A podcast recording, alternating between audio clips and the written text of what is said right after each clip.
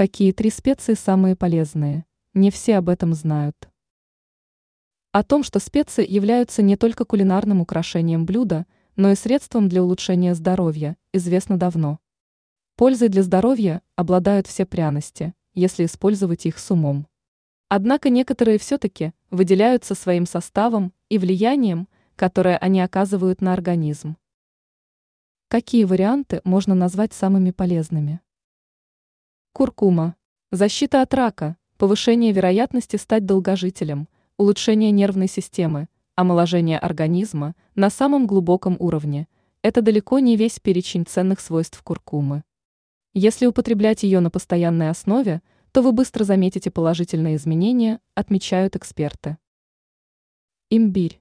Многие привыкли употреблять продукт в свежем виде, однако порошковый имбирь не менее полезен.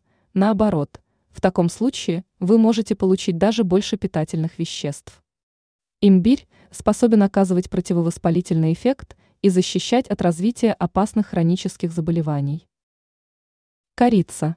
О ценных свойствах корицы тоже знают не все, поэтому использовать ее при приготовлении напитков и выпечке стоит чаще.